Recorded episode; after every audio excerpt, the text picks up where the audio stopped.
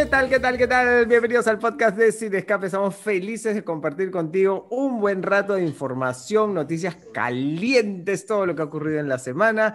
Así que bueno, no te despegues, estamos en todas las plataformas y si nos ves en nuestra versión video, ¿Qué tal? Saludamos ya a los cada vez más numerosos, cada vez más extremos, se han vuelto fanáticos realmente extremos, parecen, parecen armies, parecen believers, parecen directioners. Ellos son los chumbi lovers. Saludamos a Daniel de Chumbi ¿Qué tal, Bruni? ¿Cómo estás? Siempre tú tan, tan hilarante.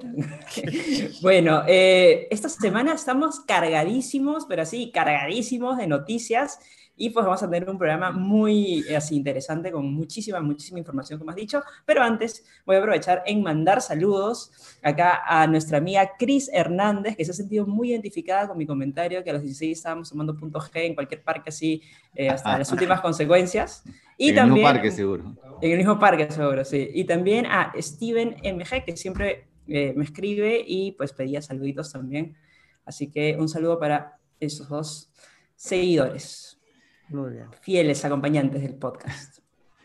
Muy bien. ¿Qué tal, amigos? Este, nada, muchas gracias por seguirnos semana a semana. Como dice Dani, hoy día también tenemos un programa, pero así súper cargado de noticias, ¿ah? porque han pasado un montón de cosas en la semana. Así que estén atentos y también quiero agradecer a nuestros seguidores y aprovechar entonces para mandar un par de saluditos también a nuestros fieles seguidores como Ana Lucía Arquiñigo, ¿no? Que dice que es el único podcast que sigue, que es el único podcast que ve, porque es el único que la divierte y le informa del tema que le gusta de las pelis, pero sobre todo, la saludo además porque también le gusta Adam Sandler igual que a mí. y también un saludito a José Carranza, que no sé si es José Luis Carranza el Puma, que nos pide también más documentales de fútbol, como el que les recomendé el otro día. Así que ahí, José Carranza, vamos a seguir con las recomendaciones futboleras, que hay bastante en Amazon. ¿Qué tal, Luchito? ¿Cómo estás? ¿Qué tal, Oscar? ¿Cómo están mis queridos amigos, compañeros, casi hermanos de podcast? Bueno, eh, yo quiero aprovechar para saludar también eh, a un par de fanáticos de este podcast. En primer lugar, a Juana Milla, que dice que, bueno, había comenzado a ver The Sinner y que no se había enganchado, pero como la recomendamos la semana pasada, ha decidido darle una segunda oportunidad porque ya le pasó lo mismo con La Casa de Papel y Stranger Things y después les dio una nueva oportunidad y bueno, le terminaron de convencer y gustar. Así que bueno, ahora va a ser lo mismo con The Sinner gracias a nuestra recomendación. Así que muchas gracias por ver el podcast Juana Milla y por, eh, bueno, hacernos caso en nuestras humildes opiniones y recomendaciones. Y también le quiero mandar un gran abrazo a Alfonso Pinillos, un gran amigo mío que es publicista y como buen publicista me ha pedido que hablemos en alguna oportunidad de la serie Mad Men. Así que, bueno. Nunca hemos hablado de Mad Men, ¿cómo va a ser? ya va a haber oportunidad, Alfonsito. ¿Cómo va a ser? Voy a poner el micrófono acá para que sea más mejor. Y bueno, yo quiero mandarle un saludo a Luis Miguel, Luis Miguel no, a Luis Ángel, a Luis Miguel también, si nos está viendo Luis Miguel, chévere, a Luis Ángel también, simplemente Luis Ángel, que dice que después de una semana estresada de tanto tema de crisis política, le encanta escuchar nuestro podcast porque se relaja, se divierte y también está así un poco distendido, ¿no? Y quiero mandar un saludo a Romy Basalar, que eh, también es súper fan del podcast, nos comenta todas las ediciones y eh, pues, estuvo de acuerdo conmigo con The Alienist, esta serie que está basada, ella me pone, está basada en un libro del mismo nombre que es muy bueno y que recomiendo buscarlo y leerlo porque obviamente como toda buena edición impresa, los personajes pues son más profundos, las situaciones son más complejas y te da un, un universo más chévere. Así que si es que los que están viendo esta serie se acuerdan que son dos temporadas en Netflix y que pueden expandir el universo si es que buscan los libros. Gracias, Romy. Gracias a todos por sus comentarios. Si están en la versión de YouTube, está el cajoncito ahí para que escriban y compartan sus opiniones con nosotros. Daniela, ¿qué haces? ¿Estás en un chupete? ¿Qué tienes ahí? Yo quiero agradecer también, aparte de todos nuestros seguidores, a nuestro auspiciador, mi chupete, a nuestro auspiciador Logitech, que siempre nos provee pues los mejores, las mejores herramientas para poder llegar a ustedes con la mejor calidad. Son nuestros microfonitos y nuestras camaritas que son facilísimas de instalar también. Así que muchísimas gracias Logitech. Así para acompañarnos programa a programa. La cámara, todo y simplemente con el puerto USB y te olvidas de. Ahí está, viene con su caja. Ahí está. Así que bueno, gracias a Logitech, si eres youtuber, si eres, eh, si te gusta hacer tutoriales, si eres instagramer, tiktoker, lo que quieras este, y te gusta generar contenido, estos productos te van a ayudar bastante. Bueno, empecemos porque realmente hoy día, para que nuestro productor en las sombras, Gino, no se jale las greñas y no esté sufriendo después, hoy día tenemos... Igual va a sufrir porque está larguísimo. Sí, hoy día tenemos... Muchísimo la, la semana ha estado cargadita, así que vamos ya, a ver.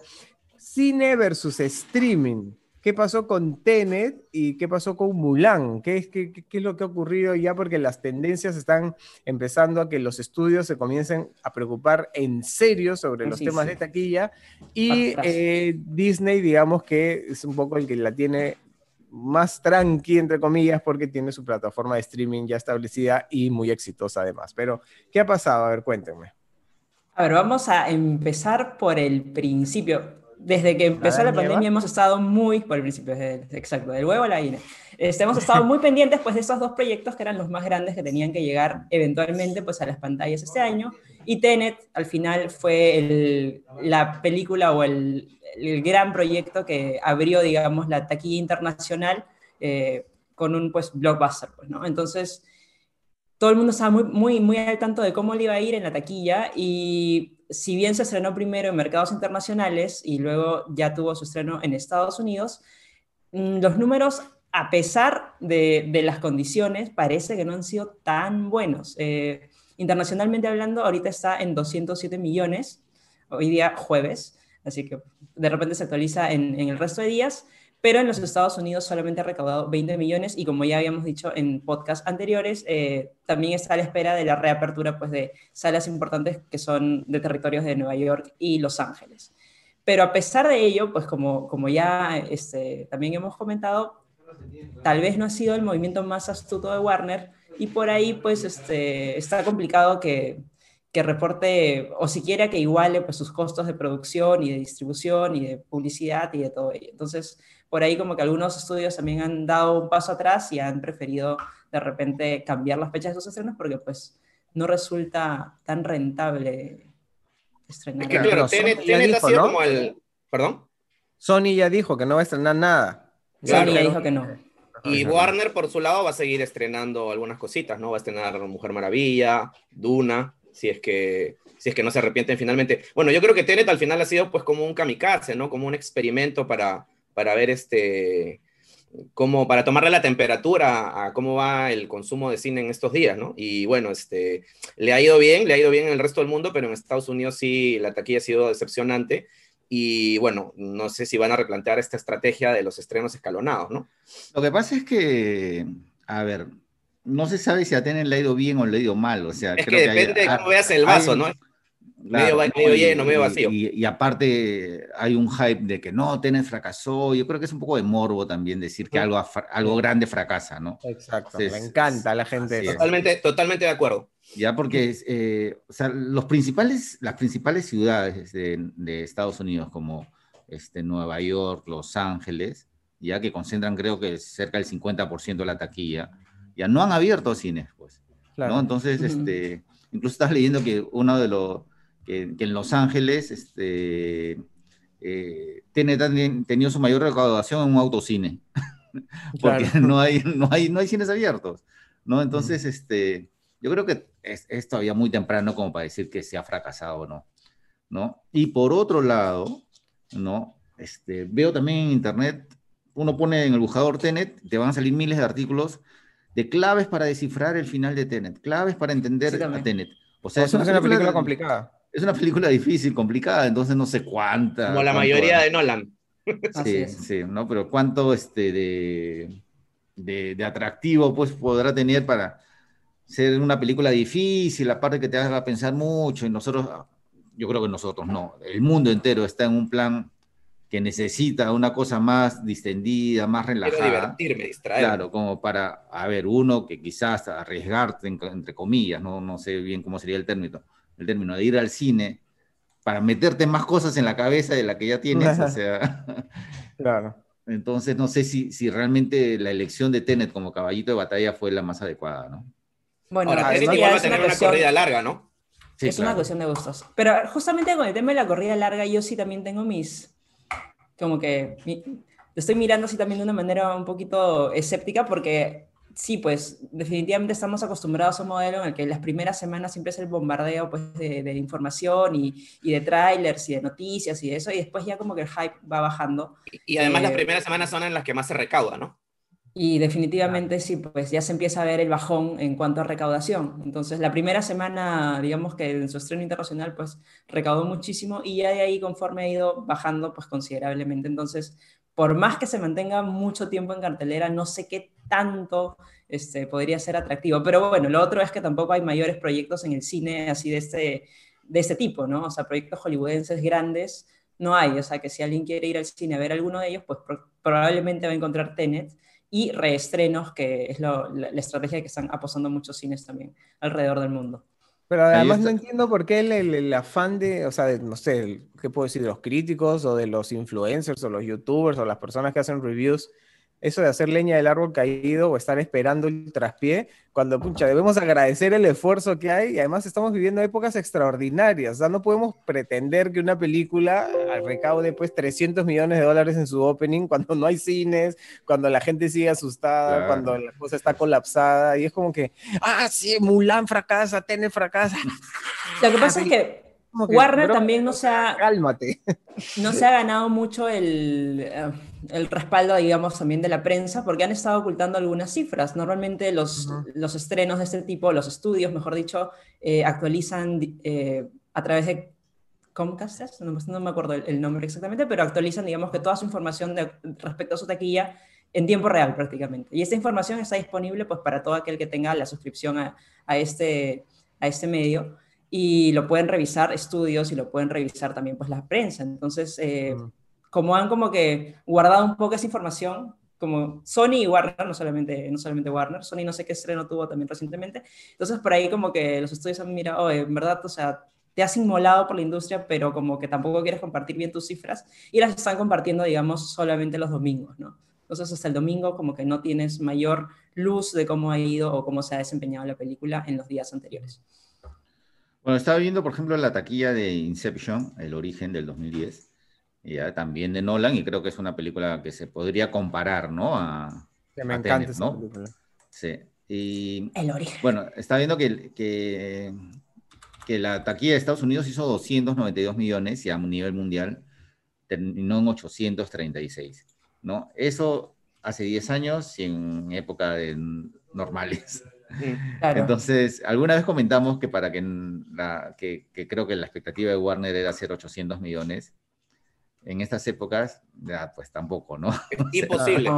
es imposible, es imposible. Mira, el origen hizo 836 millones en épocas normales. Interestelar, y ni qué decir este Dunkirk, ya hicieron mucho menos. Entonces, yo creo que si Tenet termina su corrida con 400 millones mundiales, que sería prácticamente la mitad de, o sea, el doble de lo que va ahorita, ¿no? Están súper bien servidos, ¿ah? O sea... Sí.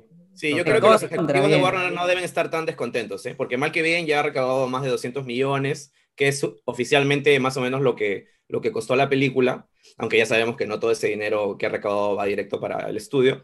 Pero sí, en circunstancias como estas era muy, muy difícil, la tenía muy complicada y, y no la quería que fuera... Ahorita la ponen en iTunes para alquiler y venta y ahí van a seguir sumando, sumando, sumando. O sea, yo creo que van a eh, terminar en azul de todas maneras. No, y, en cuestión de cines, o sea, como repito, falta Nueva York, falta Los Ángeles, faltan muchos cines en todo el mundo, falta toda Latinoamérica, a, prácticamente excepción de México y de Uruguay, creo que ya abrieron, ya, pero este, ahí sumamos también los latinos nuestra platita en la taquilla mundial, ¿no? en, un par de meses tenemos que volver a, hablar, de la finalmente, el balance final de TNT. Pero, Más bien lo, que, lo que es así preocupante y curioso es Mulan, ¿no? No hay cifras... Eh, Disney que siempre al toque cuando tiene un éxito comienza a repartir notas de prensa por todos lados. En mm. este caso no hay nada, nada de información oficial de Mulan. Sí, es, es una inédita. se, dice que en Estados Unidos le ha ido bien con el tema de Disney Plus, ¿eh? pero son informaciones extraoficiales, ¿no? Y habrían sacado, yo creo, este, algunas cifras oficiales, ¿no? Lo que indica que no les ha ido de repente tan bien como ellos creían o pensaban o esperaban. Es probable, es probable.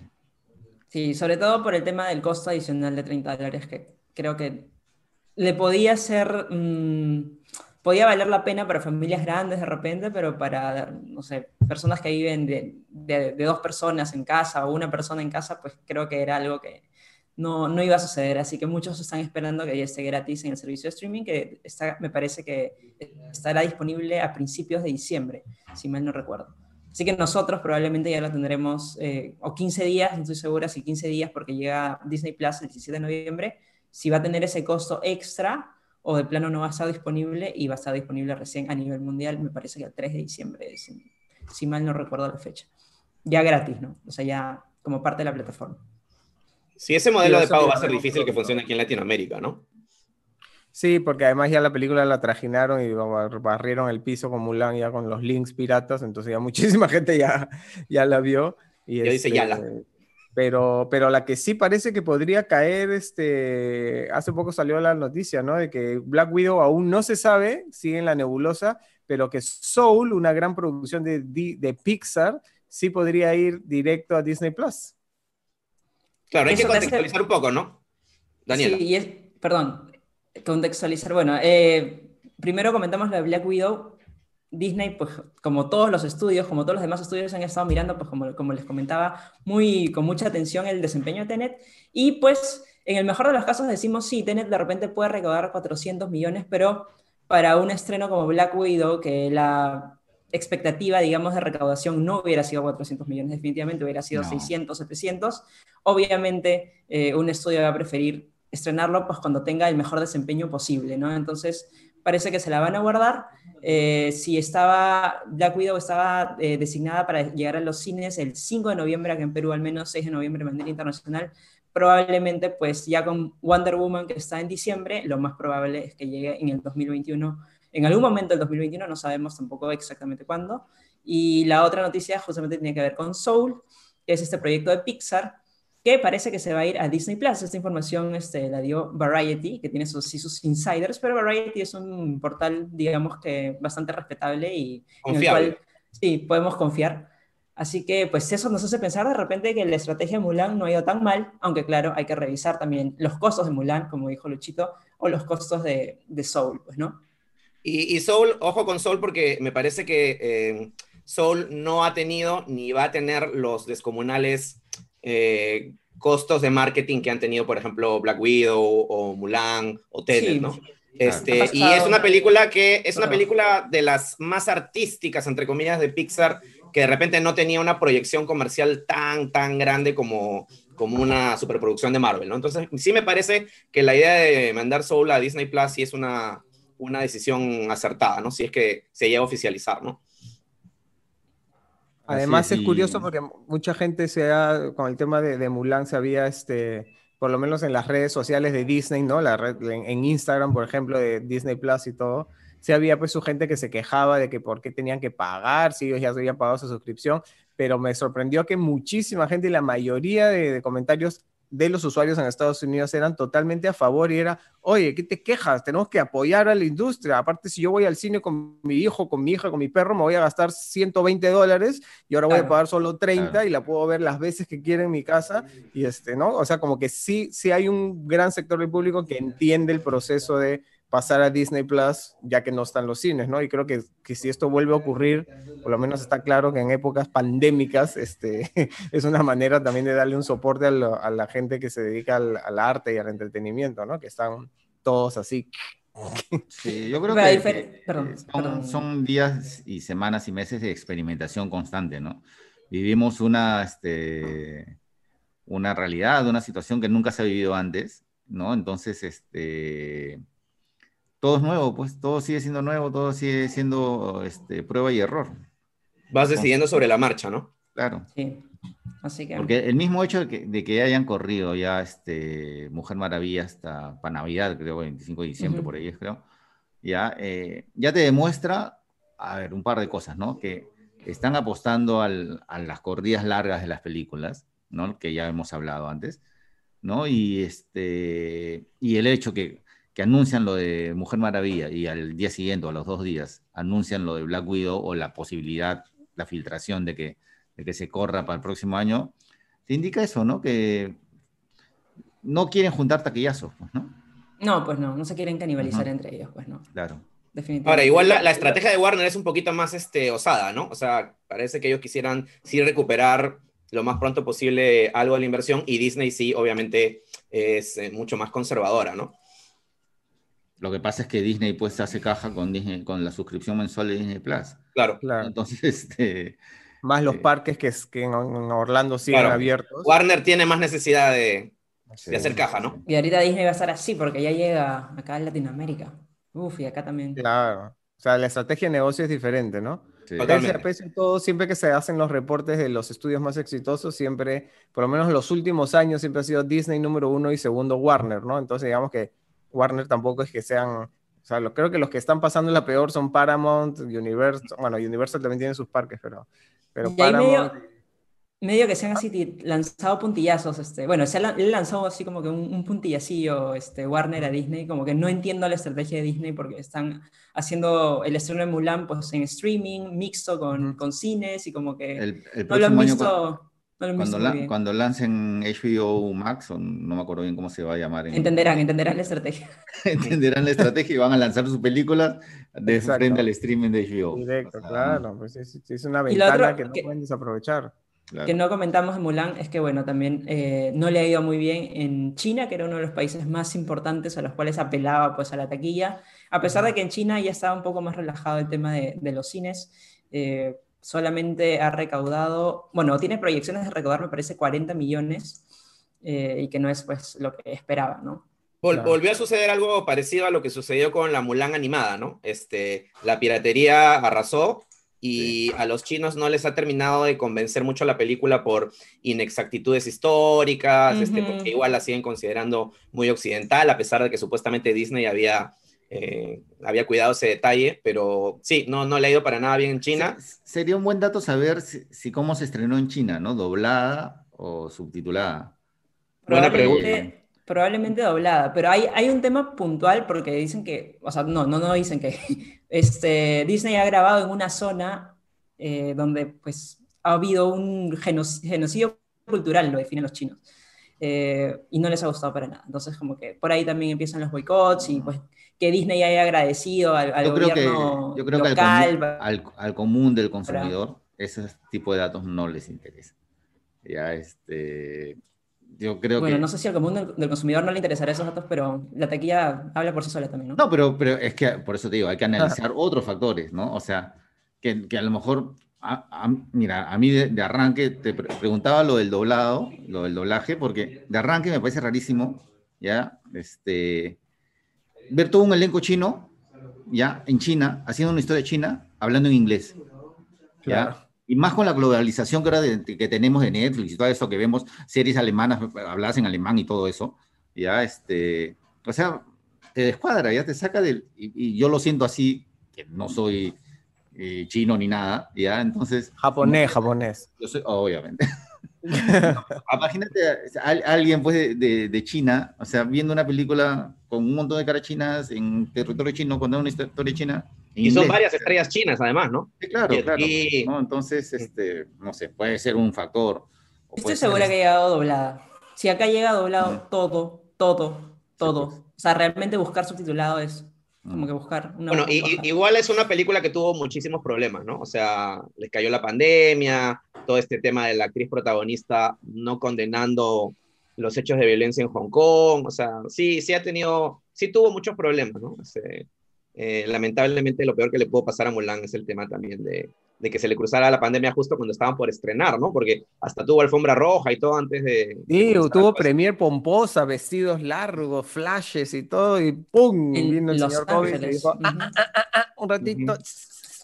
Pero bueno, ya los mantendremos informados con ese tema porque tenemos mucho más de qué hablar, así que no nos mulanescos con el tema Mulan porque hay muchísimo más. Este, a ver, mi amiga Kate Winslet ha tenido unas declaraciones un poco extrañas, ¿no? O sea, como que controversiales también, un poco criticando a la industria, sobre todo creo que a la industria norteamericana hollywoodense, porque este es un tema que nace, un sistema de promoción y publicidad que nace con un concepto bastante hollywoodense. ¿Qué ha dicho Kate Winslet? Bueno, ella está proponiendo recortar los gastos de promoción ya de las películas, los tremendos gastos de, de promoción que implica publicidad y eh, campañas de marketing que implican los junkets además, ¿no? Y para apoyar el cine independiente, crear nuevas escuelas de cine, o sea, dice que con toda esa plata se puede hacer muchas más cosas más útiles para la industria. Claro. Entonces, este, hay, y volvemos a que estamos en tiempos en que todo se, todo se cuestiona y todo eh, se está buscando hacer las cosas de manera diferente, ¿no? Porque mm. de verdad la pandemia como que a, todo el mundo le, le agarra fuerte, ¿no?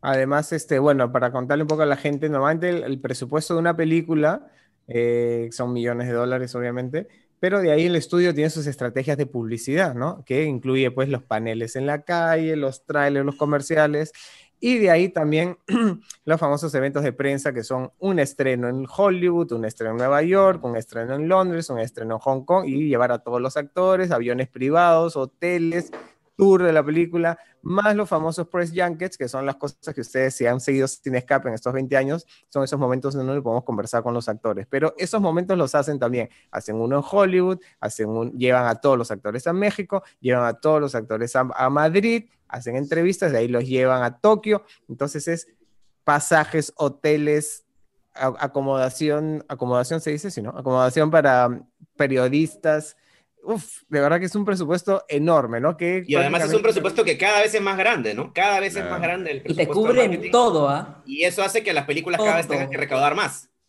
Claro, porque normalmente eso va sumando el presupuesto total de la película y eh, esos gastos de promoción eh, hacen que, es que, que, los presupuestos se inflen y que la taquilla necesite ser aún mayor. Entonces lo que Kate Winslet propone es que ya no gasten en eso y que ese dinero lo utilicen para hacer películas independientes o incluso, dice, para construir malditas escuelas. Así, ¿no? ahora hay que ver también que Kate Winslet, por un lado, yo creo que sí tiene razón, porque me parece que son gastos excesivos, pero por otro lado también él, ella está pensando en que, pucha, si no hay tantos gestos de promoción, yo también me libro de que me estén girando por el mundo de aquí, de allá, de aquí para allá, de ahí. Claro. Porque ella también ha comentado eso, pues, ¿no? Que le incomoda ponerse vestidos, estar en alfombras rojas, este, eh, que le parece muy frívolo tener que comprar un vestido para usarlo una, sola, vez. Sí, eso, eso, eso estuvo paja, ¿no? Es decir, que ella usar el mismo vestido en diferentes premiaciones, o sea, ya se hartó el tema del, el glamour hollywoodense. Volvemos un poco a esto de todas las cosas que, no, que esta pandemia nos está haciendo cuestionarnos, ¿no? O sea, de que en verdad hayan cosas ya eh, muy frívolas y gastos que ya eran demasiado obscenos, ¿no? Así que bueno, además, además la tecnología ha permitido, o sea, nosotros hemos seguido haciendo nuestros programas todos estos meses y las entrevistas han seguido llegando vía Zoom. o sea, pues, por Zoom hemos entrevistado a, a, un montón de, de figuras que, también están de repente en hoteles lujosos para sus días de prensa, pero obviamente ya no hay, ya no hay que pagar pasajes ni hoteles a, 50, 60, 100 personas, sino todo ahora con la tecnología se puede hacer. Así que creo que es cuestión de darle la vuelta a la tortilla, ¿no? Sí, pero ahí sí voy a hacer un, un, único comentario. Si bien sí se puede hacer como que vía Zoom, eh, vía virtual, de manera virtual, igual, por supuesto, la conexión con el entrevistado no es lo mismo, no es exactamente lo mismo, no es igualito, pero este, ya, pues si te vas a ahorrar gasto de movilizar a tu gente, de movilizar al actor, de pagarle el hotel, de pagar el pasaje, ya, pues da un poquito más de tiempo, pues no, sobre todo acá mi padre Wiflis, que te pone cuatro minutos, tres minutos, en verdad en tres minutos no puedes hacer nada, entonces ahí sí, consciente, consciente, extiendan un pues, poquito más el tiempo con sus, con sus junkets, que es lo que pasa más o menos con las entrevistas musicales que, que has hecho Bruni, y bueno, yo también hice por ahí uno. Claro, porque tienes el tiempo para, uno, romper el hielo, que son los primeros minutos donde recién estás hablando con la, con la persona por primera vez, y hasta entrar a la onda de cada uno y sincronizarte, muchas veces se acaba el tiempo y no te da chance de sacar algún contenido paja, ¿no? Entonces, cuando hay más tiempo, te permite justamente que ocurra eso. Además, el tema de, de, la globalización permite que este, cada vez haya más medios interesados en hacer estas coberturas, por, por lo tanto los estudios agarran y dicen, pucha, tengo seis horas con Charlize Theron, entonces hacen microentrevistas de cuatro minutos y meten un montón de gente, al final es una fábrica de salchichas ahí, este, y lo que... Claro, son hamburguesas nada más, ¿no? y a Charlize le preguntaron lo mismo 80 veces, pues, ¿no? Claro, y lo que básicamente les interesa es que lo único que se hable es de la película y que la gente tenga el nombre de la película metida, pero para nosotros, por nuestro lado como generadores de contenido, pues obviamente nos interesa tener un poco más del, Más de del celebrity, ¿no? Claro. Que no sea simplemente un comercial de la película de turno, ¿no? Mira, mi primera entrevista, la que hice con Pierce Brosnan, 10 minutos de, de one on one. Después bajaron a 8. Después bajaron a 6. Sí. De ahí a 5. Y ahora estamos haciendo cosas de 3. Increíble. O sea, Sí, es como que ya, o sea, ¿qué puedes hablar? Imagínate, tienes al Claro, frente a, a. John Travolta 3 minutos. Es como que. O sea, es como que. No, y a- aparte que, que hay actores que te responden, este, eh, se explayan y se explayan, Claro. ¿no? Y ¿Cómo se acabó la pregunta. Se, se- acabó pregunta, se acabó. Preguntaste una, pre- hiciste una pregunta. Sí, Sí. Claro. Y saludo pasó para hace- Perú. ah, chao. Hace poco pasó en la. ¿qué, ¿Cuál fue lo último que hice? Este, ah, lo de Millie Bobby Brown. Ajá. Este, una de las, de las. Estábamos todos conectados en Zoom y una de las corresponsales de Argentina se quejaba de eso, ¿no? De que, de que había hecho una pregunta, que solo pudo hacer una pregunta y que. Claro. Y decía que exigía, así, delante de todos, además, no estamos todos conectados así, exigía que le den más tiempo. Y la gente en Netflix le decía, mamita, es como que. Tenemos todavía Y- 35 periodistas que atender como para eh, tratar de reubicarte. Sí, me pega consciente. Pero si ya no vas a pagar todo lo demás, ni, ni el desayuno, Claro. ni el pasaje, ni el hotel. el ni Four nada, pues, Seasons, ya. de nada. ¿Qué les, cu- qué les cuesta como que poner dos días, asignar dos días? Yo creo que Ya. Pero el incluso. tema, de, el tema de cine independiente sí es un poco cuestionable porque todos los estudios tienen su división indie. O sea, no es que simplemente, por ejemplo, 20th Century Fox se dedique a solamente hacer este, películas gigantescas este, o Sony solamente haga Spider-Man, ¿no? O sea, todos tienen di- subdivisiones. Por ejemplo, está Fox Searchlight que hace películas mini independientes. Está, está este, eh, creo que Sony se llama Sony Classics, algo así. Classics, sí. Que Tienen divisiones que promueven y apoyan este, Bueno, películas a- a- chiquitas de presupuesto barato, ¿no? Justamente yo, yo quiero llegar a ver a este tema.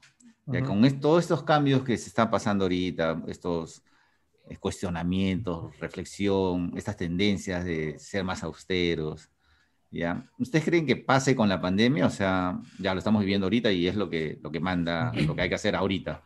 Pero mm, ya de acá a un año que esperemos que el mundo vuelva a la supuesta normalidad, ¿ya nos olvidamos de todo y seguimos como antes o creen que... Yo, yo me inclino Sí más por esa última posibilidad.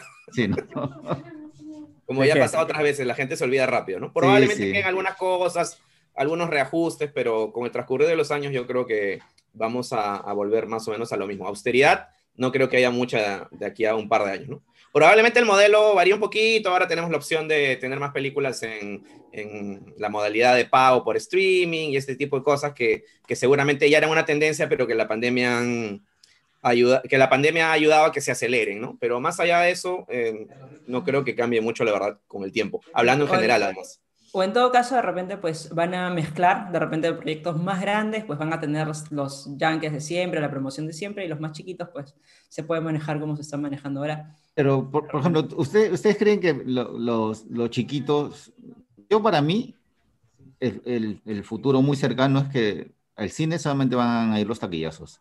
Que, que Mm. era una tendencia, además, que ya se Sí. estaba marcando antes de la pandemia. Sí. O sea, el eso cine estaba espectáculo. ¿no? Al cine como Ajá. espectáculo. Tú Simplemente pagas tu entrada para ver un gran espectáculo, fuegos Claro. artificiales. Si quieres ver algo Claro. más artístico, más personal, más indie, más independiente, pues habrán siempre los circuitos alternativos y ahora, bueno, la gran opción del streaming, ¿no? Yo creo que Así se es. van directo al streaming, todo- todas Sí, estas. yo estas también. cosas. Pero es que hay Sí, sí, sí. películas que no son como que taquillazos, pero sí merecen verlas en pantalla grande. Y por eso sí creo que va a haber siempre un circuito alternativo, como dice Sí, eso es importante, que no se pierdan o cines puntuales, no sé, Ujú. de repente Alcázar, lo que era en su época el cine de Largomar. Pero sí creo que necesita tener una pantalla grande para esos proyectos, ¿no? O, no, o solamente va a ser festivales, así, en festivales que los vemos pasar y ¡uh! se. Es que, ¿cómo No. será, pues? O sea, Es que, es que lo que pasa es que, es que había dos opciones. Imagínate que tú eres productor indie, ganas tu festival Sundance o la festival Cannes, que si yo, tienes tu película chica. O sea, cuando digo chica no me refiero a chica de calidad, sino presupuesto austero, Claro, contenida, ¿no? Pero muy de, de muy alta calidad cinematográfica. Y mira lo que pasa acá en Perú, por ejemplo. O sea, llega la película y los, las Es verdad. pantallas te ponen es un complejo de 10 Claro. pantallas, te ponen 8 la misma película y te dejan alguna y si tu película no funciona, la- ni siquiera te digo una semana, los primeros dos días, Dos, tres días. sin clemencia, te sacan Ah. y tú como artista te quedaste sin que, ¿cuál es el, el principal objetivo del arte? Que se vea, que se comparta. Es, Imagínate si no, no puedes, porque simplemente los exhibidores no dicen, no, tu película no, no funciona, a la gente no le gusta. Que Creo que el negocio, streaming es maravillosa Ahí entra justamente el streaming como una ventana interesante, ¿no? Mm. Sí, es que al fin de no- cuentas, sí, pues es un negocio. No, no, ellos no van a ir a pérdida bajo Eh. o, o por, no sé, por, por el bien de la industria, no, no van a. En esa discusión prepandémica de cine versus streaming, ya este, escuché a un, o leí de, de cierto productor que decía, a mí no me interesa dónde la gente lo vea, ya, a mí lo que me interesa es que la vea, ya, Claro. porque para eso he hecho la película, ya para Exacto. compartirla, o sea, entonces, y, y- y al final creo que ese es el meollo del asunto, ¿no? O sea, Mm. No importa dónde, que la consuman. Sí. Mm. Así que eh, menos mal que dentro de todo tenemos nuevas ventanas, ¿no? Porque hace, no sé, claro. cinco años era imposible, o sea, si tu película no, la, no, no tuvo chance, pucha, de ahí por ahí si alguien te la compraba para, para pasarla en la tele y esto es, ¿no? Que después, ¿qué hacías con tu, con tu película? Quedaba ahí en el cajón. No, y Y Y aparte ahora, que, y ahora este, gracias al streaming puedes tener películas como Roma, como Historia de un matrimonio, eh, la misma No, y- Retablo ha tenido una proyección mayor en Netflix. Y no Entonces, solamente eso, ¿no? este, Sino que, creo que que es algo, que es algo paradójico, porque la tecnología cada vez te, te da mayores herramientas de hacer más fácilmente una película, ¿ya? Claro. Y, tien- y, y no vas a hacer que tengas menos opciones de exhibirla, ¿no? Entonces, este, tiene que ir de la mano a- ambas cosas, o sea, Sí, creo que son, son, son cambios para bien, creo yo, positivos en ese sentido. Y además el cine quedará siempre como el gran espectáculo que, que todos, to- todos también disfrutamos, ¿no? O sea, mucha gente siempre tiende a separar, y a mí me parece absurdo los que además lo viven así, porque yo les digo que son los culturosos, no los cultos, ¿no? De que yo solamente veo cine independiente porque, uy, sí, uy, sí, yo soy, ¿no? Este, transgresores, ¿no? Y, y pierdes totalmente tu capacidad de, de entretenerte. O sea, es totalmente válido ir al cine y, ver Avengers y emocionarte y después disfrutar una mega película independiente, compleja, profunda o lo que quieras, ¿no? O sea, al final el arte se tiene que disfrutar en todas sus, sus variantes, ¿no? Y eso es lo más bonito del cine, ¿no? Que es tanto un arte como un vehículo de evasión, ¿no? Solo hay dos Cine, clases escape, de dices películas. Sin escape. Solo hay dos clases de películas, las buenas, buenas y y, las las malas. Exacto, Sí. totalmente. Totalmente. Así que bien por eso y a todos los, la gente que nos ve y que sueña con dedicarse a este, a esto, sigan soñando porque lo van a lograr y hay que hacerlo. No se queden con las ganas porque ahora la tecnología permite que las cosas sean un poco más simples y hay más ventanas que antes que antes era más complejo, ¿no? Tenías que tener mucha plata y era un, un sistema complicadísimo, pero ahora, ahora tal vez ya no. Este, bueno, hemos hablado un poco de los cambios que trae la industria y ahora vamos con las noticias de la semana. Va la cuña. Noticias. Ok, las grandes producciones españolas no se detienen. O sea, en España, pese a que ha habido un auge de rebrotes, pero tremendo, la industria ha dicho no, nosotros vamos a seguir filmando y vamos a seguir haciendo cosas. Así es, así es, y ya se anuncia ya este, una superproducción, ¿ah? una superproducción que, que está financiada y va a ser exhibida en, en el streaming de Movistar, en Movistar Plus. ¿no? La Fortuna se llama, es una serie histórica dirigida y producida nada menos que por Alejandro Amenábar, ¿no? Este el que fue el niño director. mimado del cine Así por, es. muchos años. Ya, ya no es niño porque ya creció. Sí. Abre los ojos, Mar Adentro, Tesis, ¿no? Que fue su primera película. Y, y bueno, incluye un reparto internacional que, que además este, está el gran Stanley Tucci, ¿no? Que es un actor que me encanta además. A mí también. Entonces, este... Mandarín, el mandarín. Su peor papel, creo. Sí. Su peor película. Pero bueno, este... Está pues La Fortuna, dirigida por Amenábar, con un presupuesto impresionante y ya empezó su rodaje. ¿no? Así Sí, que... Siguen apostando en grande. No, han empezado con todas series, producciones, todos con su mascarilla, con distanciamiento social, con lo- todos los protocolos, pero sí, se ha reactivado bastante la industria de, de la, no solamente del cine, sino de la televisión, ¿no? Porque la cantidad de, de, de produ- de series y novelas y programas de ficción que se hacen en, en La Madre Patria es increíble, ¿no? O sea, la- la- el volumen de, de- de contenido que hacen. Entonces, imagínate, tener toda esa industria parada es, era complicado, ¿no? Entonces ya se reactivaron, así que qué chévere por eso. Y además, eh, me muero ganas, ¿no? Suena bien, eso es la fortuna. Vamos a ver qué tal. Ahora, una noticia que me llamó la atención fue, ¿cómo puedes tú o sea, el tema de la película de Madonna que ella ha dicho, anunció, ¿no? Que viene su biopic o su biopic. Tú, ah, ya, qué paja, ¿no? Una vida interesante, llena de éxitos, altibajos, una mujer icónica, transgresora, pero dirigida por ella misma, o sea, ¿cómo es eso? No entiendo, juez y parte. Y ahí le ganó, yo creo, el egocentrismo a la Diego Madonna, ¿no? Porque también hay que recordar que ella ha hecho un par de películas en los últimos años eh, a las cuales les fue muy, pero muy mal, tanto en crítica como, como en taquilla, ¿no? Así que no es precisamente Scorsese Madonna como para que dirija su propio biopic, pero bueno, vamos a eh, dejar los prejuicios atrás y de repente por ahí que el resultado es bueno, ¿no? Vamos a ver, este, Sí, ella dice que, que tiene mucho que contar. No, aparte está guionizada por, en base a sus propias experiencias, lo que cuenta la misma Madonna, ¿no? Con, está guionizada por Diablo Cody, ¿no? Que fue la guionista ganadora del Oscar por Juno. Claro. Sí, es- eso le da cierta, Claro, cierta estabilidad, cierta tranquilidad al proyecto, ¿no? claro. Y aparte, Sí, pues, bueno. no, Madonna no, no se va a poder quejar de que salen cosas que en la, en la película que no, no son de ella, ¿no? Claro, pero por eso te digo, no será una, no será una biopic este, idealizada, o sea, es como que... Eso, eso es lo que yo también pensaba, o sea, eh, ella misma haciendo su propio biopic como que no, no da mucho margen para la, la objetividad, ¿no? No, Pero, Bueno, tía, es interesante pero- ver qué, qué propuesta tiene ella, ¿no? mi tía Madonna siempre ha sido, uno, transgresora y dos, una capa del marketing y saber qué es lo que le gusta a la gente. Y creo Claro. que a la gente no le gusta pues las historias rosas, ¿no? Claro. Este, así que ahí le va a meter ahí su No, de que va a estar picante, va a estar picante, de todas cosas maneras. Pero- picantes, que Madonna tiene bastantes cosas que contar. Dentro de todo es, es casi lo, o sea, como formato de, de contar una historia, es casi lo mismo que escribir tu autobiografía, porque finalmente tú mismo la estás escribiendo, ¿no? Solo que ahora es, es pasada a lo audiovisual, así que creo que por ese lado también es válido, ¿no? Y sí, pues ella es una capa, ¿no? Aparte, ¿te imaginas ser Madonna? O sea, lo que esa mujer debe haber visto, vivido y... y- Tiene mucho para y contar. hecho, ¿no? O sea, es este... Daniela, ¿sabes quién es Madonna? No, es una cantante de los... que comenzó en los... No, ella dice que nació con Lady Gaga. Claro. Ah, tú eres No, Little Monster, Little Monster. Claro, claro, claro. No, con, No, con que Miley, hacer- no más, Miley Cyrus. ¿no? Sí. Por favor. No, A ella tengo en que hacer mi aclaración. poker face. Mi aclaración, mi fe de ratas, mi mini fe de ratas que Luchito me acaba de hacer notar que no era este, Stanley Tucci, el mandarín, era Ben Kingsley. Ben Kingsley. Sí, Ay, y- te quedaste parece- así. Se parece muchísimo, claro. Me quedé así leyendo el chat y dije, oye, ¿verdad? Puta, ¿Qué he dicho? no, ¿Qué he no". dicho? ¿Qué he dicho? ¿Qué he dicho? Sí. Así que no, de una vez la tengo que corregir. No puedo irme a dormir con este error. No, que me está muy bien, está muy bien. Una, una vez Bueno. hecha tu, tu disclaimer, ¿qué piensas sí. del biopic de Madonna? Tú que eres fanática de... Tú que eres like a virgin. Bueno, se retratará de la mejor, se retratará de la mejor manera, pues, ¿no? Este, manejará la información a su antojo, a su gusto y contará su historia como ella solamente la quiere contar.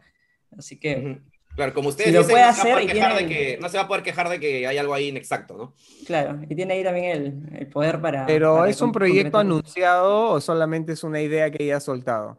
No, está ya anunciado. está en No, y es un proyecto confirmadísimo. Ah, Aparte ahí en sus historias de Instagram siempre pone como que bytes así de Madame X porque ella pues le encanta tener sus, sus alter egos, ¿no? Entonces, Ajá. como que la vena artística y contar sus historias propias pues le, le ha gustado desde siempre, así que veamos. Y, y a- hablando de Madonna, yo les quiero hacer la pregunta a ustedes. ¿Qué es lo que recuerdan con más cariño de ella en el cine? Yo, por ejemplo, lo que más me gusta de Madonna en el cine es su femme fatal de Dick Tracy, ¿no? Ah, No Sí, sé claro. Yo creo que la recuerdo más recuerdo como. Evita. Evita, claro, fue una de sus mejores performances, ¿no? Y Madonna no es una, precisamente una gran actriz cinematográfica, ¿no? Pero sí, su fue fatal.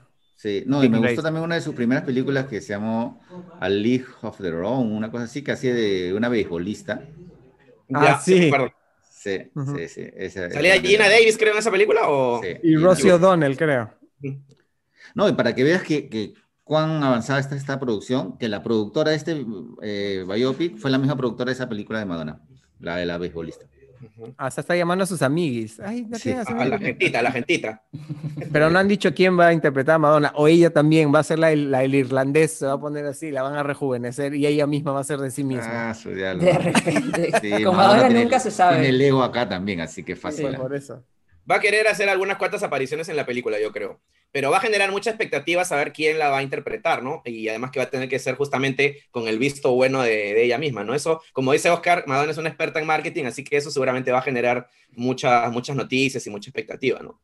Mm. Sí, pero que, que, que llegue hasta cierta etapa nomás, ¿no? O sea, estas cosas, que no llegue hasta sus canciones con Maluma, eso no, por favor. Sí, Madonna, por favor. estoy de acuerdo. Madonna, escúchanos. Sí. Confía en nosotros. Maluma no, esa parte no. No, esa parte Bueno. no, Madonna. Vamos a ver qué pasa. Un, dos, tres, cha, cha, cha. ¿Qué pasa con, con esa, con esa película? Bueno, este. mm, Otro. eh, vamos a hacer pronto en Cinescape. Acá Luchito, que está con su polo rojo hoy día. Haciendo caso omiso al dress code de hoy día, que era azul. Ajá. Este, vamos a hacer todos, pronto- todos mis pueblos azules están en, en el tendal, lo siento, amigos. Vamos a hacer una nota de esos personajes que por alguna extraña razón vuelven al cine cada dos semanas. Cada dos semanas hay una nueva versión. Y ahora es el caso de Hércules. Otra vez vamos a ver una película Hércules. sobre Hércules. ¿Quién va Claro a ser que- el protagonista? Michael B. Jordan, que está tan A de ver, moda ver, ¿no?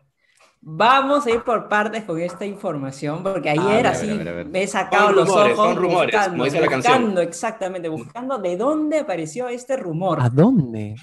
¿Y sabes de dónde apareció este rumor? Que la ¿De gente dónde? así se ha jalado las greñas en Twitter, pucha, que no lo pueden creer, que es lo políticamente correcto, y han renegado sin ni siquiera leer mi artículo cuando yo lo posté ayer en Twitter. Bueno, A ver. ¿De dónde vino todo esto? Es un casting, como que mi casting ideal que publicó Men's Health y puso justamente a Michael B. Jordan, a Ariana Grande, a Kate Blanchett y toda la gentita que, que ponen ellos en su, en su propio casting ideal, o sea, según. ¿De según quién, de ellos. quién me dices? Men's Health, la publicación Ah, la- Men's Health, la revista. la La revista. revista. Ujú. Ajá. Que yo voy a salir en la pues- portada pronto. Exacto. Ya, ya te has comprado tu gimnasio, ya, así que. Claro, ahí te tengo que usarlo. tus- Solo tengo que usarlo, nada más. Tus triceratops, sí. Y ahí, Salió de ahí, o sea, salió de ahí y algún portal lo rebotó como rumor y, y así empezó una bola de nieve de que es un rumor que ya es más, ya está, ya está en conversaciones y, y pues yo no he encontrado ningún tipo de información veraz sobre este tema, así que por ahora es solo una bola de nieve de la cual no tienen que preocuparse mucho, pero lo que sí Ahora, es... el proyecto, el proyecto sí imagino- está, ¿no? Es, es El proyecto un- sí está. Una nueva adaptación con actores de carne y hueso de un clásico animado de Disney. Bueno, ¿no? Este- ¿qué les, película de- parece, ¿qué les parece- 97? parecería que Michael B. Jordan, una persona este, eh, afrodescendiente, sea el nuevo Hércules, que es un personaje de la mitología romana que, está basada Greco- en... greco-romana, ¿no? Claro, greco-romana, ¿no? Porque está basada en la mitología griega.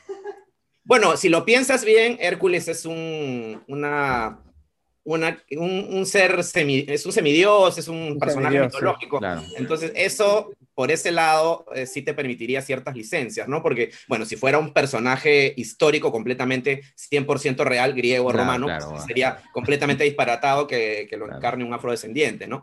Pero como es un, un personaje ficticio, no, no le vería tanto problema, ¿no? pero escúchame, la última versión en el cine la hizo La Roca. No sé si se acuerdan. Que él hizo de, Eh, Es verdad, sí. él hizo claro, Hércules. 2014 creo. Claro, que es la última versión que yo me acuerdo. No sé si ha habido otra. E- Ese mismo año, ese mismo año salió una, no sé si se acordarán, Malaza, con, creo que se- el actor se llama Kellan Lutz, no sé si lo estoy Ah, pronunciando el de bien, Twilight. Sí, sí, es sí, el de sí, sí. Twilight. Ese mismo año hizo una de Hércules él también. ¿Y el de Kit Harington bueno. qué era? ¿Kit Harington? ¿A quién, a quién interpretó? ¿Kid Harrington hizo Hércules? No. No, no, No, no, no, pero es no. entonces a otro, a otro forzudo. Sí, también salió en una de estas películas así medio épicas, pero no No recuerdo. me acuerdo de la serie de los 80, que era personaje. Eh, la Bueno, de los pero la- 90, la de. La que, eh, de ahí salió China, la princesa guerrera. Claro, creo. pues. Claro, era un claro. spin-off. En los era un- 90. Gina era un spin-off ahí, Hércules. Kevin, Sí, Kevin no. Sorbo, creo que se llamaba el actor. Claro, Sí, en esa sí. época estaban saliendo recién los efectos digitales, bastante incipientes, un poco imperfectos, Ah, no. y, y esta serie se aprovechó de eso, ¿no? Eh, buena. Hércules, los viajes misteriosos, creo que se llamaba. Bueno, La Roca sí, nadie le dijo película- nada, ¿no? Fue una Por serie muy digo, La. Roca no es que digas qué caucásico que es. Y ya estaba No. haciendo de. de No, por eso digo, es, es un personaje mitológico, o sea, te puedes tomar, sí, ciertas licencias con él, ¿no? Y bueno, Hércules era un engreído en los años 50, 60 del, de este cine, pues conocido como, como Peplum, ¿no? Peplum. Y ha tenido muchas versiones y bueno, ahora este, Disney quiere hacer su, su adaptación con actores de carne y hueso de la divertida película de finales de los 90 de Hércules. Y me parece que en algún momento sonó también este Ryan Gosling, que bueno, sí va un poco más con el perfil de este Hércules de la cinta animada, ¿no? Que bueno, creo que se desinfló al final esa, No, esa posibilidad. Yo me acuerdo de los dibujos animados de Hércules también. Pero- Claro, tuvo su, tuvo su que decía, serie. soy yo, soy yo. Pero Ryan ya está muy grande, ¿no? Tiene que ser un pata un poco más chivolo, creo yo. Sí, sí. Sí, totalmente. No, y, y- y- o sea, es chapado, pues Ryan, pero no tanto como para ser Hércules, Claro. ¿no? Bueno, pero la gente ahí no le ha gustado mucho, supongo también, eh, renegando de lo políticamente correcto, eh, de lo que ya había anunciado Disney con la sire- sirenita. Eh, no, no sé, no sé qué opinan ustedes.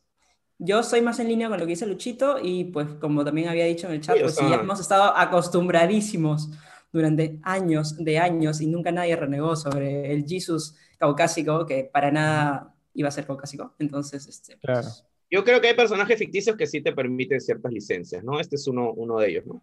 Igual va a haber gente que se va a extrañar un poco, que le va a parecer un poco raro, pero nada, amigos, estamos viviendo años de, de inclusión, de mayor diversidad, así que tenemos que acostumbrarnos a, a eso, ¿no? Y Michael B. Jordan es un actor eh, que está muy de moda, muy, muy competente y, y que Ujú. eh, podría hacerlo sin ningún problema, creo, ¿no? O sea, para tenerlo claro, Michael B. Jordan sí podría ser Hércules, pero no Aristóteles, por ejemplo. Claro, claro, claro, porque Claro, o sea, habría una inexactitud histórica ahí, ¿no? Claro. Así como Ryan Gosling no podría ser de Mandela, ¿no? O sea, Claro, hay claro. personajes Ah, históricos que claro, sí tienes que respetar su, su Y contexto, maquillaje, su con etnia. maquillaje. Claro. Entonces, Óyelo este, bien, óyelo sí. bien. Pero hay la, la ficción y algunos personajes, este, como digo, este, que nunca han existido, sí nos permiten ciertas licencias, ¿no? A ver qué sale, a ver qué sale Hércules. Ya te mantendremos informado. Bueno, parece que el tema de los autocines va a continuar y hay un nuevo proyecto en nuestro Parque de las Leyendas, que lo que más tiene, además de mantener a la fauna de la costa, sierra y selva, es espacio, porque es un terreno gigantesco y Así podría es. tener acceso a una pantalla o dos de autocinema. ¿Qué les parece? Me parece muy Así bien, me parece, me parece muy bien, como tú dices, hay espacio. Ya parece que es un proyecto serio porque está involucrada la misma municipalidad de Lima. Ya, este, entonces, este, me parece nada, genial, ¿no? ¿no? No como lo que anunciamos el otro día del, Que fue un, ese que lo cerraron el mismo día que lo iban a inaugurar. el, el, el, el mototaxicinema. Sí, ¿no? Que- Que nosotros le dijimos como que estaba en Villa El Salvador, y sí está en Villa El Salvador, pero era la parte de los pantanos de Villa, entonces pues eso requería un permiso especial que no lo tenían y no sé cómo decidieron abrirlo si no lo tenían y fueron a clausurarlo el mismo día que inauguraron. Sí, no, informal Eh, totalmente, ¿no? Así que- Acá no, acá sí está involucrada, como dice Osquitar, la Municipalidad de Lima.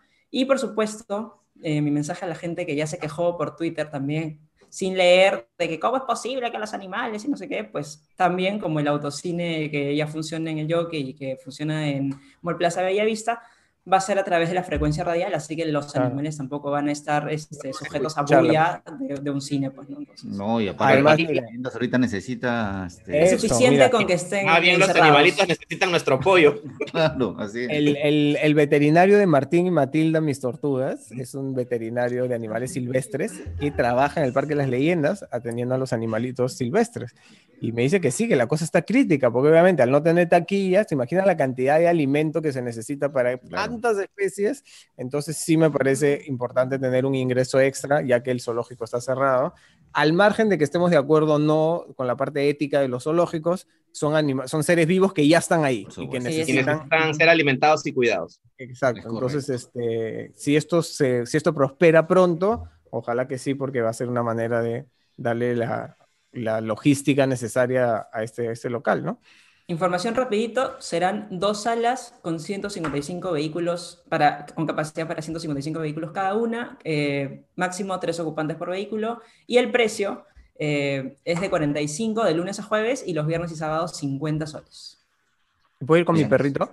Porque es- estoy como Supo- llevándolo. supongo que Bueno, no habrá ningún problema, se- pero no lo han especificado. o se queda como... Para alimentar, para alimentar a...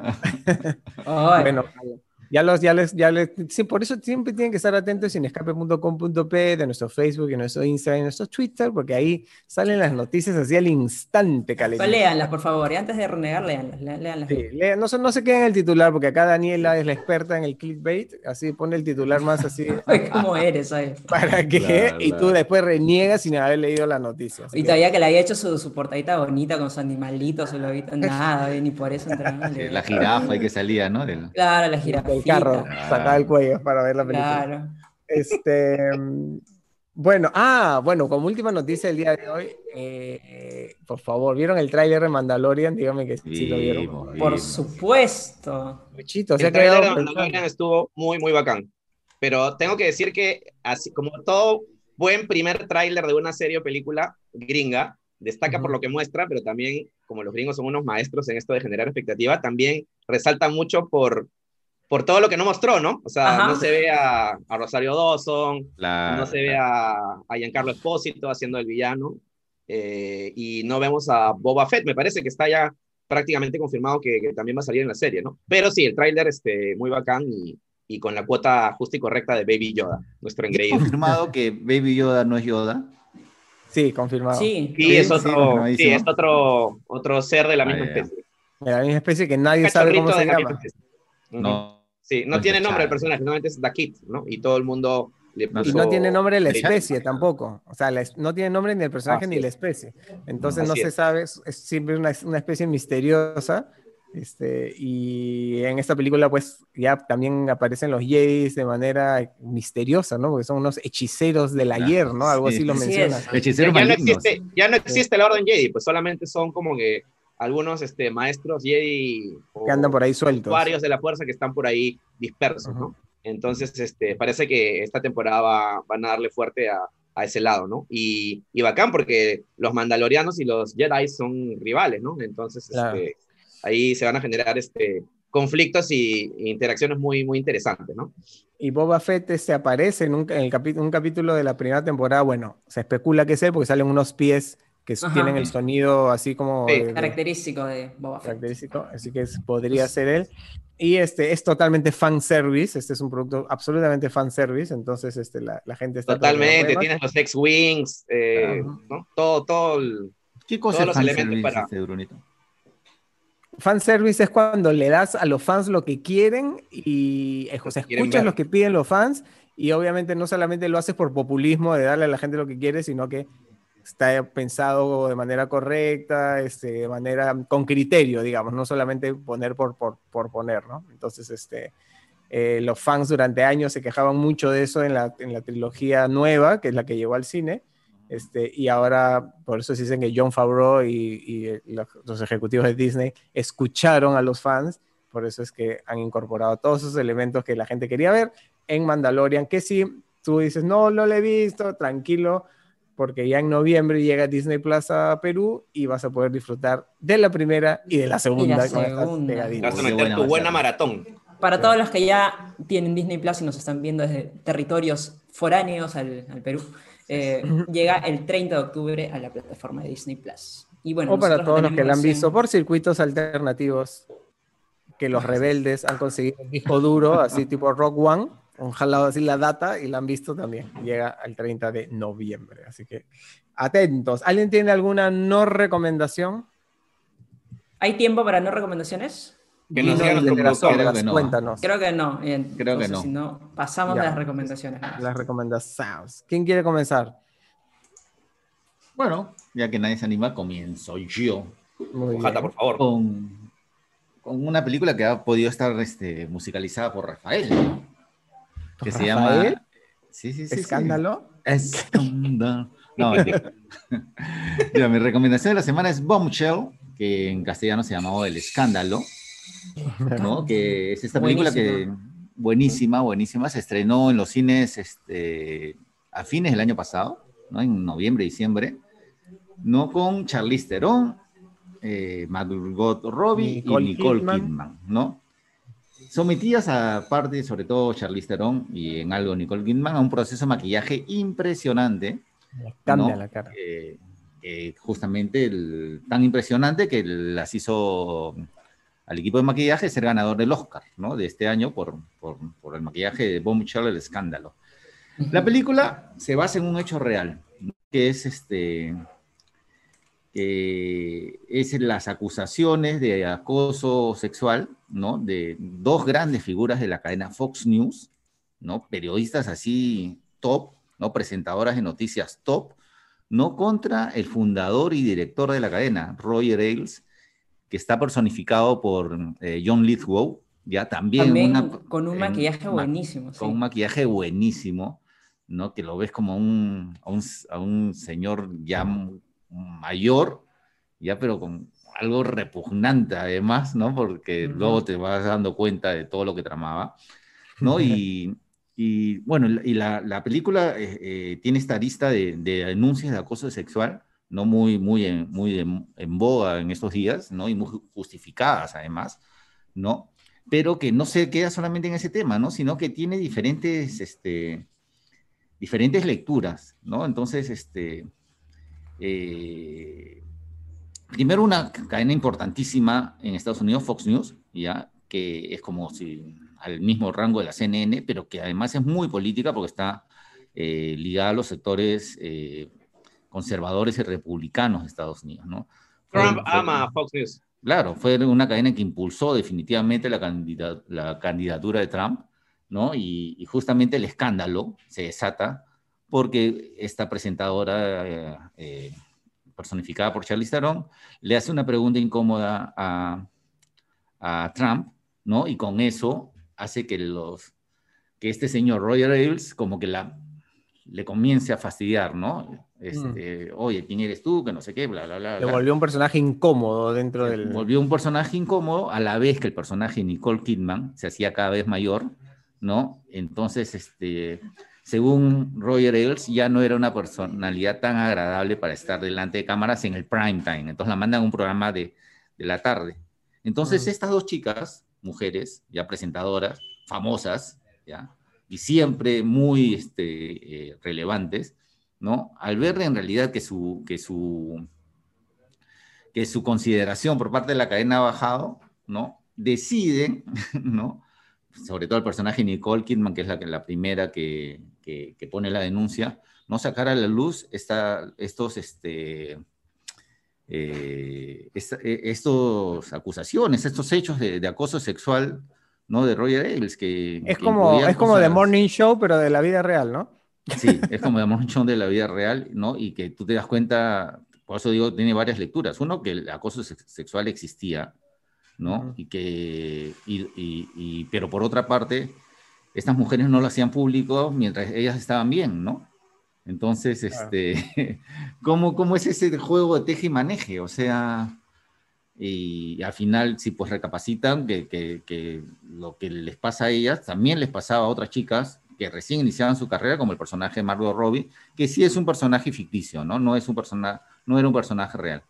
Pero hmm. bueno, ya lo, ustedes lo tienen que ver, ya se las recomiendo, está en Amazon Prime, ya Bombshell, el escándalo se llama, buenísima, buenísima, buenísima película.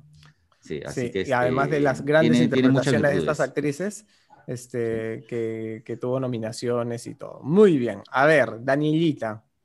A ver, mi recomendación esta semana tal vez es una recomendación que se cae un poco de madura, eh, porque si tienes la plataforma de HBO, probablemente ya te ha aparecido o de repente ya la has consumido, pero de repente quien no puede servirle para que se engancha por ahí. Se llama Succession y creo yo que es una de las favoritas de, la plataforma.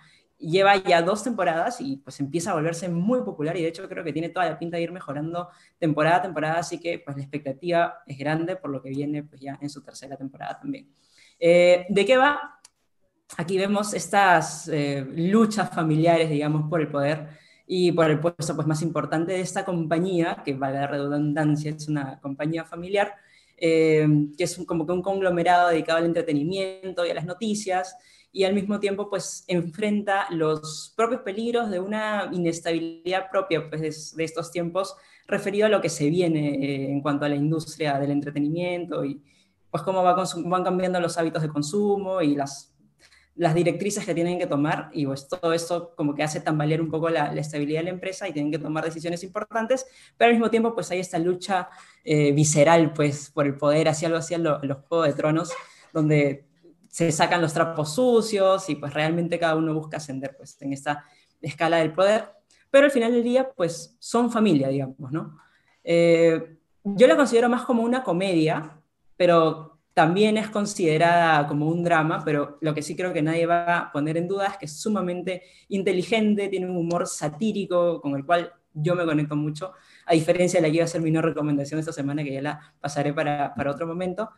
Y pues, por ratos, no sé, incluso la propuesta audiovisual pues te hace sentir como si, si fuera una especie así de documental, por ejemplo, cuando hay alguna reacción así como que importante, te meten un zoom que te hace pues involucrarte aún más con la trama.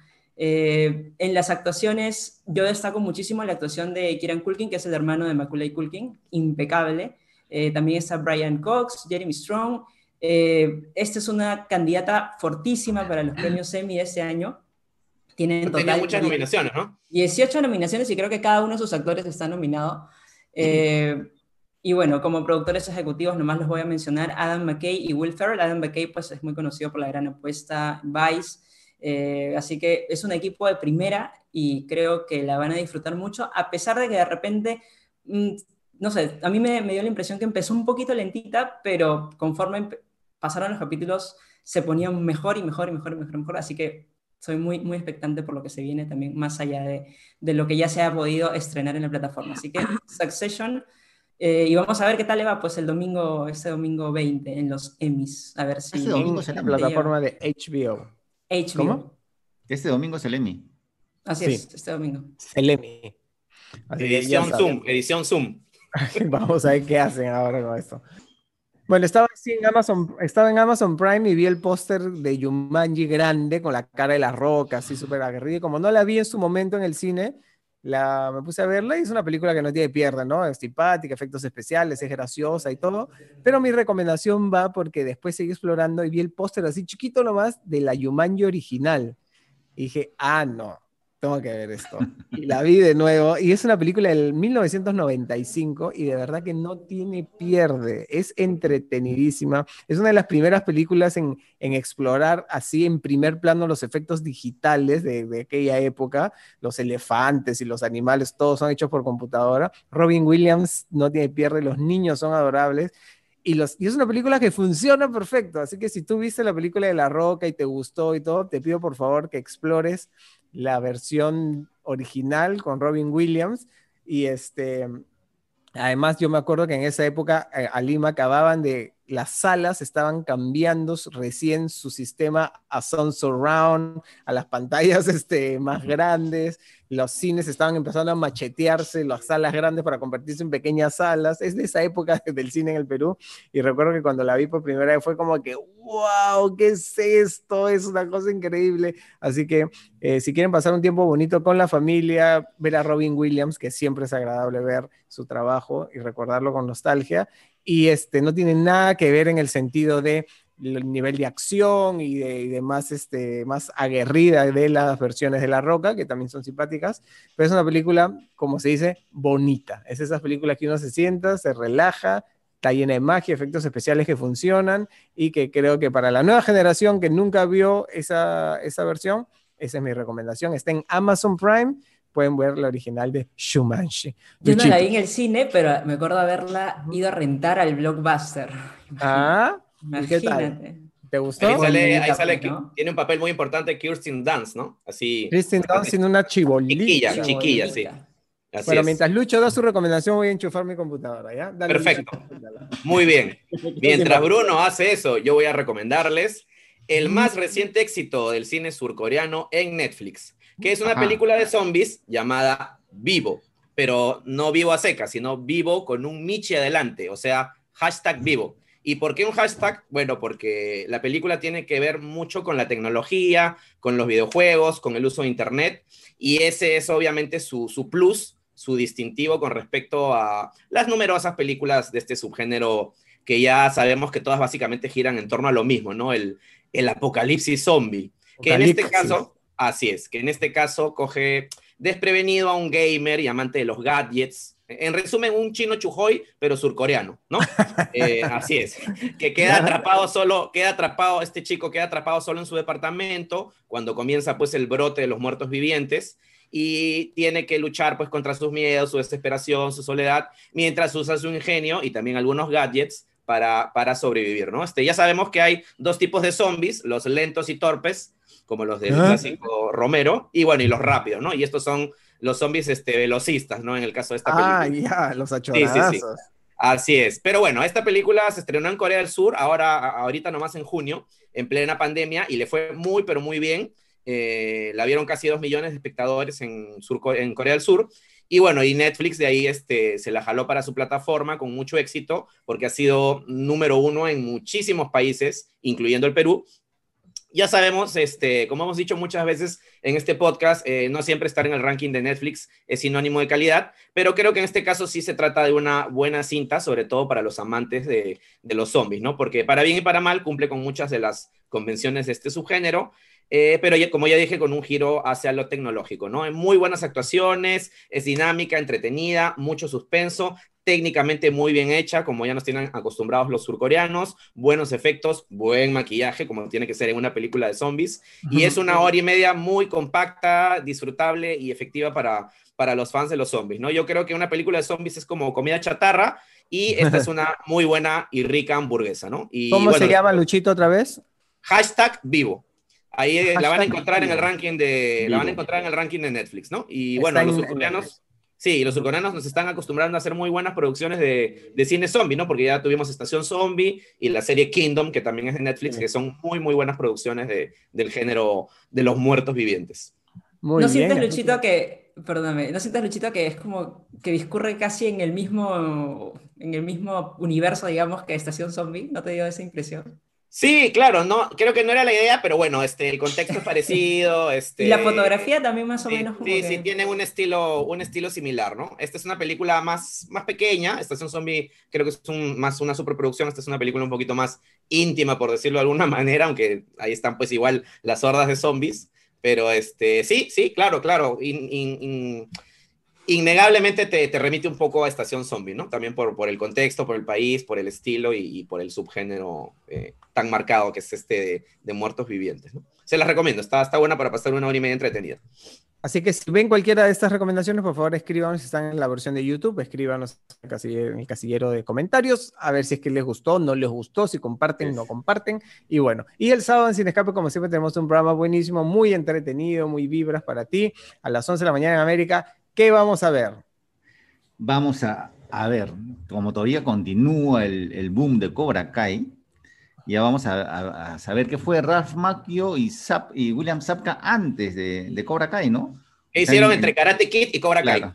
En los Así es. 30 años que han pasado, ¿qué han hecho? Ok. Sí, sí, y te vas a sorprender con algunos datos, ¿ah? Porque algunos Ah, hasta, Sí. hasta están involucrados con los premios Oscar.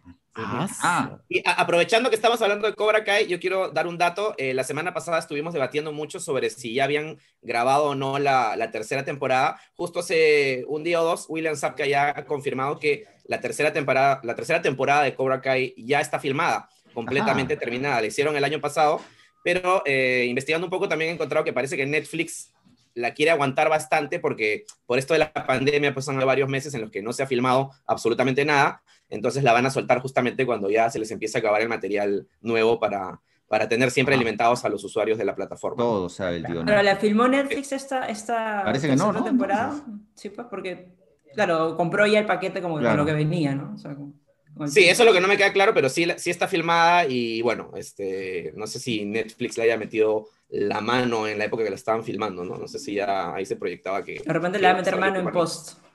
Seguro. Sí, sí, Bueno, sí. todos esos datos los sabrán además también en la nota de Cine Escape. Vamos a ver otra nota sobre Jurassic World y la nueva serie animada de Netflix. Que se ¿no? estrena Campamento mañana viernes, ¿verdad? Mañana, mañana, sí. Ma- mañana es viernes, sí, pues. Campamento Cretácico.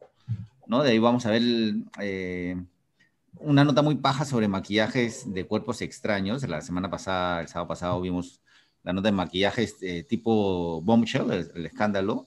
¿no? Pero ahora sí vamos a irnos hacia cuerpos fantásticos, ¿no? O, o extremadamente este, O muy flacos o muy gorditos. Así es, ¿Cómo, ¿no? cómo se logra? diferente lo lo- del actor original. Ujú. Y, y nada, y, y- y- otras notas más como cambio, cómo, cómo ha cambiado este, el hábito del consumidor al ver las, las series, las maratones de hoy, cómo antes teníamos que esperar incluso años antes hasta que llegue una serie. Y nada, hay muchas cosas más de, de Cinescape. Sábado a las 11 en América. Y por supuesto, síguenos en Instagram, síguenos en YouTube, cinescape.com.p, síguenos en Twitter y en, en Spotify también, que tenemos, tenemos nuestros playlists musicales súper divertidos. Si es que no los has eh, conocido todavía, los puedes explorar. Así que gracias, compañeros, por acompañarnos hoy. Gracias a todos ustedes por vernos en cualquiera de las plataformas. Si te gustó, compártelo, dale me gusta. Y nada, nos vemos la próxima semana. Así que este fue el podcast de Estilo Escape de esta edición. Luchito, la próxima semana lee el mail para que estés de acuerdo al dress code.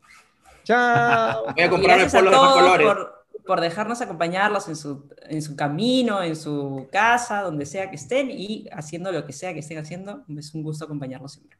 Ay, los chumbilovers. Oh, chau, chau, chau, chau, chau, chau. Chao, chao, chao,